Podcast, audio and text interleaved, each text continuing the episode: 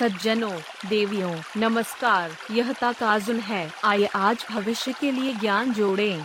मुझे लगता है कि ऐसे लोग हैं जो बड़े होने के साथ अधिक आसानी से थक जाते हैं, लेकिन यह कहा जाता है कि यह एक माइटोकॉन्ड्रियल समस्या है। माइटोकॉन्ड्रिया वे हैं जो हमारी कोशिकाओं में ऊर्जा बनाते हैं। ये माइटोकॉन्ड्रिया उम्र के साथ कम हो जाते हैं और शरीर ताकत बढ़ाने में असमर्थ हो जाता है। तो मुझे क्या करना चाहिए? यदि आप सेलुलर स्तर पर कम थकाऊ शरीर बनाना चाहते हैं या फिर से जीवंत करना चाहते हैं तो आपको केवल माइटोकॉन्ड्रिया बढ़ाने की आवश्यकता है। इस बार मैं आपको दिखाऊँगा कि यह कैसे करना है। होर्मोसिस। जब सेल्यूलर स्तर पर कायाकल्प करने की बात आती है तो ऑटोफैगी की कार्रवाई के अलावा, जिसे उपवास की कहानी में भी पेश किया जाता है, इस बार पेश किया गया फॉर्मोसिस महत्वपूर्ण है। सीधे शब्दों में कहें, यह शरीर पर हल्का तनाव लगाकर माइटोकॉन्ड्रिया को बढ़ाने का एक तरीका है। माइटोकॉन्ड्रिया बढ़ाने के लिए मैं क्या कर सकता हूँ? व्यायाम। व्यायाम करने के लिए कितना अच्छा है? व्यायाम के विभिन्न प्रकार और डिग्री हैं। विक्टोरिया विश्वविद्यालय के डेविड बिशप ने पिछले आंकड़ों की समीक्षा की और जाँच की कि अमेरिकन स्पोर्ट्स मेडिसिन एसोसिएशन द्वारा एक प्रस्तुति में माइटोकॉन्ड्रिया को बढ़ाने के लिए सबसे इष्टतम अभ्यास क्या है? चूँकि यह थोड़े समय के लिए भी ठीक है, इसलिए यदि आप उच्च तीव्रता के साथ गहन व्यायाम करते हैं तो होर्मोसिस का प्रभाव अधिक होगा। दूसरी ओर, ढीला व्यायाम बहुत प्रभावी नहीं है।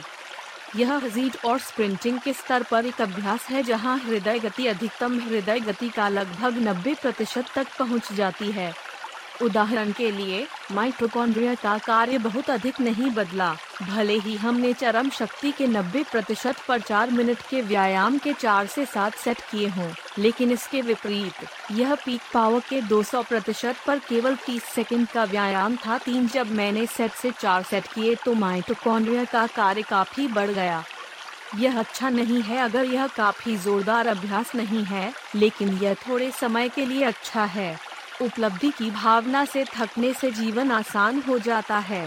हजीब को कई बार पेश किया गया है, लेकिन एक अन्य प्रयोग से पता चलता है कि जब हजीब सप्ताह में सात बार, दिन में दो बार किया जाता है तो माइटोकॉन्ड्रिया में 40 प्रतिशत की वृद्धि होती है। जैसा कि अपेक्षित था मुझे लगता है कि हर दिन दिन दो बार हजीट करना मुश्किल है इसलिए इसे सप्ताह में तीन या चार बार करना ठीक है और यदि आप चार मिनट के लिए कठिन हैं, तो आपको इसे दो मिनट के लिए करना चाहिए। बहुत से लोग आलसी हो जाते हैं जब वे काम से थक जाते हैं क्योंकि वे अक्सर मानसिक तनाव में होते हैं। मैं थक गया हूँ, इसलिए मुझे जल्दी से बिस्तर पर जाना चाहिए, लेकिन टीवी देखने, गुरलिंग करते समय खाने या अपने स्मार्टफ़ोन को बेकार रूप से छूने का कोई मतलब नहीं है। ऐसा इसलिए होता है क्योंकि ऊर्जा समाप्त होने पर उसी समय आत्म नियंत्रण काट दिया जाता है। जब ऐसा होता है तो ऐसा होता है कि आप थके हुए होने के बावजूद आराम नहीं करते हैं, और जब आपके पास समय नहीं होता है तो आप बेकार चीज़ों पर समय बिताते हैं। इसे रोकने का सबसे विश्वसनीय तरीका माइटोकॉन्ड्रिया को बढ़ाना है। जब से मैंने हजीब करना शुरू किया है, तब से मैं उस समय का उपयोग करने में सक्षम हूँ जब से मैं अच्छी तरह से घर आया। मुझे लगता है कि पहले सप्ताह से दो सप्ताह तक दर्दनाक होगा, लेकिन यह अभी भी एक स्तर पर अच्छा है जो इसे अधिक नहीं करता है, इसलिए यदि आप जारी रखते हैं और धीरे धीरे तीव्रता और राशि बढ़ाते हैं तो आपका जीवन वास्तव में आसान होगा। यह तम घृणा और थकान के साथ थकावट के बीच चयन करने का सवाल है, जिसमें उपलब्धि की भावना होती है। उपलब्धि की भावना के साथ थकान स्वस्थ होती है, और जितना अधिक आप इसे करते हैं, उतना ही कम आप थक जाते हैं, इसलिए यदि आप जारी रखते हैं तो थकना मुश्किल होगा चाहे आप कितना भी आगे बढ़ें, और आपका चयापचय बढ़ेगा और आप युवा रह सकते हैं। यह अच्छा होगा यदि आप हजीब कर सकते हैं, लेकिन मुझे लगता है कि ऐसे कई लोग हैं जो कठिन हैं, इसलिए मैं अनुशंसित प्रशिक्षण भी शुरू करूँगा। ध्रुवीकरण प्रशिक्षण। यह एक ऐसी तकनीक है जो मज़बूत और कमज़ोर अभ्यासों को अच्छी तरह से संतुलित तरीके से जोड़ती है। ऐसा लगता है कि कुल व्यायाम का लगभग 80 प्रतिशत से 90 प्रतिशत हल्का व्यायाम है जैसे तेज चलना या चलना और शेष 20 प्रतिशत से 10 प्रतिशत स्प्रिंटिंग के बारे में एक मज़बूत व्यायाम है। यदि आप व्यायाम करने के लिए बिल्कुल भी अभ्यस्त नहीं हैं, तो आपको व्यायाम करने के लिए अपने प्रतिरोध को कम करने की आवश्यकता होगी इसलिए सप्ताह में कम से कम 100 मिनट व्यायाम करने के बारे में सोचें। यह एक दिन में लगभग 15 मिनट का व्यायाम होगा, लेकिन एक सिफारिश के रूप में 10 और 20 मिनट का निर्णय लें। यदि आप 20 मिनट 20 मिनट कर सकते हैं, और यदि आप ऐसा नहीं कर सकते हैं तो अकेले 10 मिनट करें। उस समय का लगभग 80 प्रतिशत से 90 प्रतिशत चलने के लिए उपयोग किया जाता है, और शेष 20 प्रतिशत से 10 प्रतिशत हजीट को आवंटित किए जाते हैं।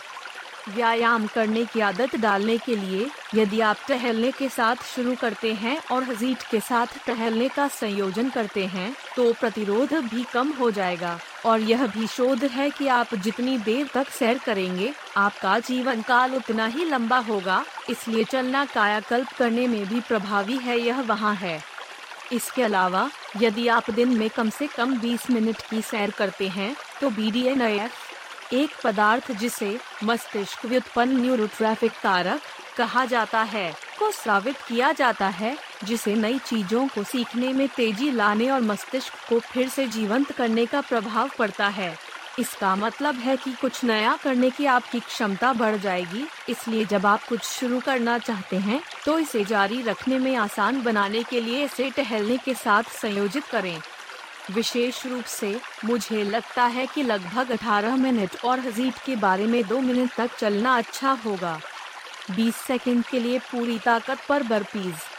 या दौड़ना, स्क्वाट्स, आदि, और केवल चार बार 10 सेकंड आराम करना एक अच्छा विचार है कि इसे टहलने के साथ संयोजित किया जाए।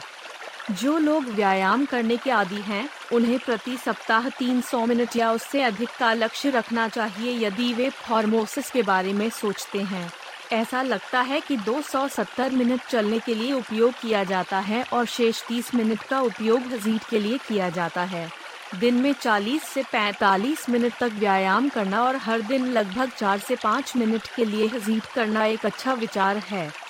कृपया उस सीमा के भीतर प्रत्येक स्तर के अनुसार अभ्यास करें जिसे आप ज़्यादा नहीं करते हैं। हर व्यक्ति में अपना जीवन बदलने की शक्ति होती है। आज सबसे छोटा दिन है। आइए ज्ञान के साथ कार्रवाई करें और अपने भविष्य के लिए आगे बढ़ें। यदि आप एक सज्जन और एक महिला हैं जो कहती हैं कि यह अच्छा था तो कृपया हमें एक उच्च रेटिंग दें और चैनल की सदस्यता लें। फिर यह फिर से है।